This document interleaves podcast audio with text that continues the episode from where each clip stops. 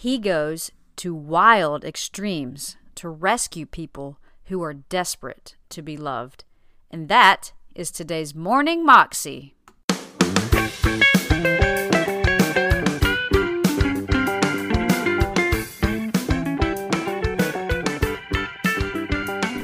Welcome to the Morning Moxie Show.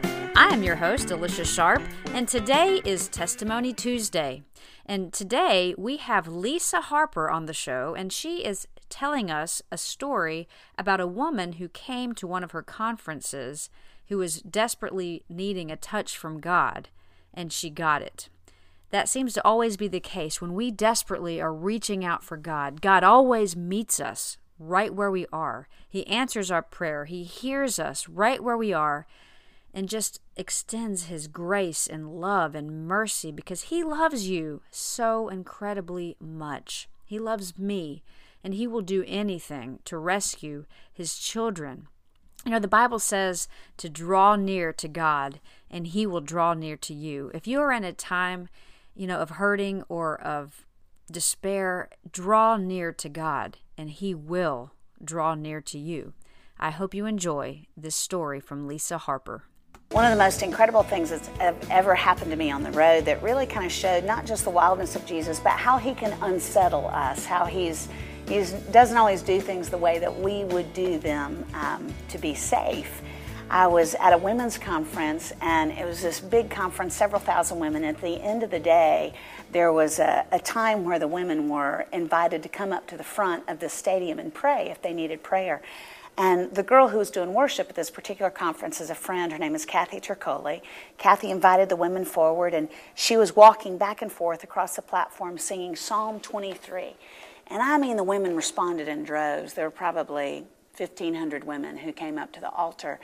And that sounds good, but it was one of those times when it, it seemed more emotional than spiritual. Sometimes when you get that many women into one room, you can whip up a lot of emotion.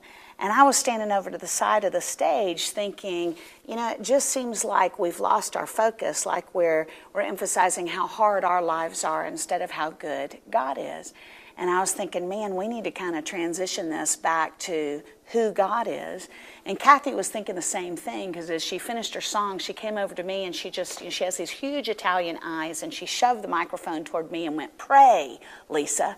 And I thought, oh, good night. What am I supposed to pray with, you know, all these, all these women and all this emotion?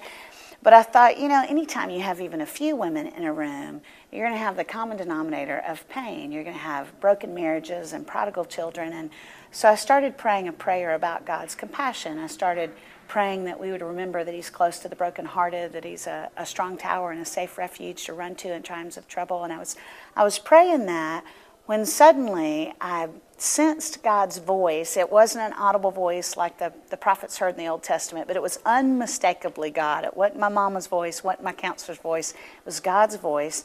And He told me very specifically in my spirit to pray something. And I've never had that happen before, ever. In all these years of being on the road, I've never heard something that insistent telling me to pray something very specific. And my first thought was, Lord, that's not going to go over very well here. I'd rather not do that. You know, they stoned prophets in the Old Testament.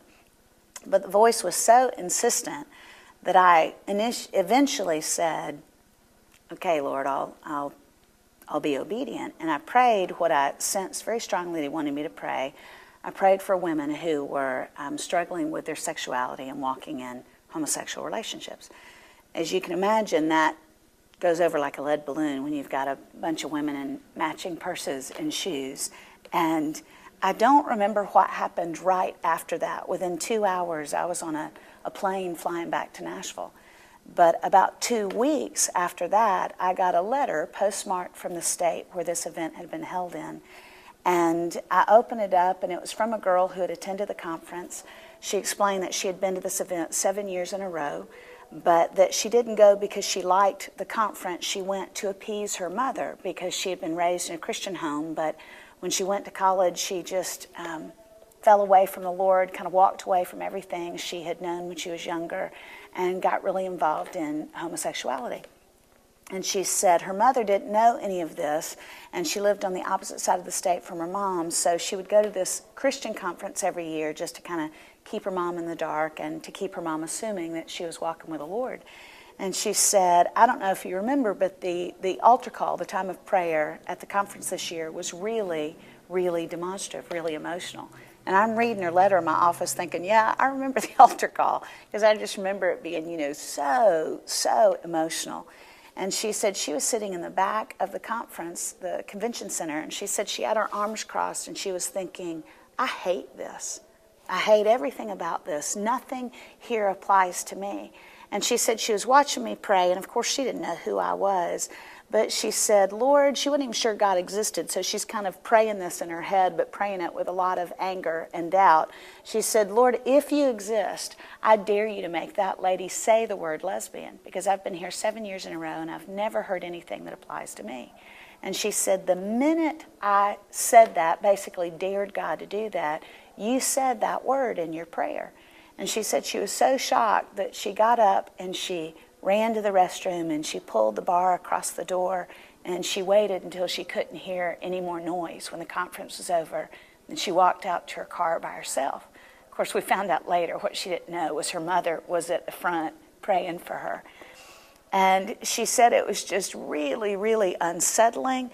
And she thought about it, but she didn't really do anything about it. Well, a couple of days later, she's driving down this rural interstate and she said the bottom had fallen out of her life. She had lost her job. She had lost this relationship that meant a lot to her. She said she was driving down the interstate and she essentially prayed the same thing with a little less anger God, if you're real, show yourself to me in a way that I won't miss it. You know, reveal yourself to me. And she said then she just absentmindedly turned on the car radio. And when she did, it was Kathy Troccoli singing, and Kathy was singing the same song she had sung at the altar call, Psalm 23. And she said she wrote that she didn't normally even listen to Christian music on her car radio. She didn't know how the stereo had gotten tuned into that station. she said she was really, again, unsettled by the fact that here she's hearing the same song she had heard the conference a week and a half before, but she said to make it even, even more shocking she said at the end of Kathy's song, instead of a DJ's voice coming on or an advertisement coming on, they had recorded my prayer.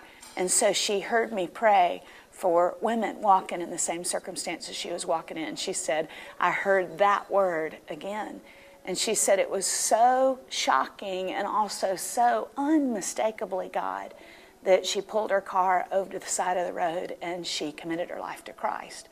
And I held that letter and I thought, gosh, he's so much bigger. He's so much more um, determined to redeem his beloved. He is not this safe, emasculated, in a box, polite God. He goes to wild extremes to rescue people who are, who are desperate to be loved.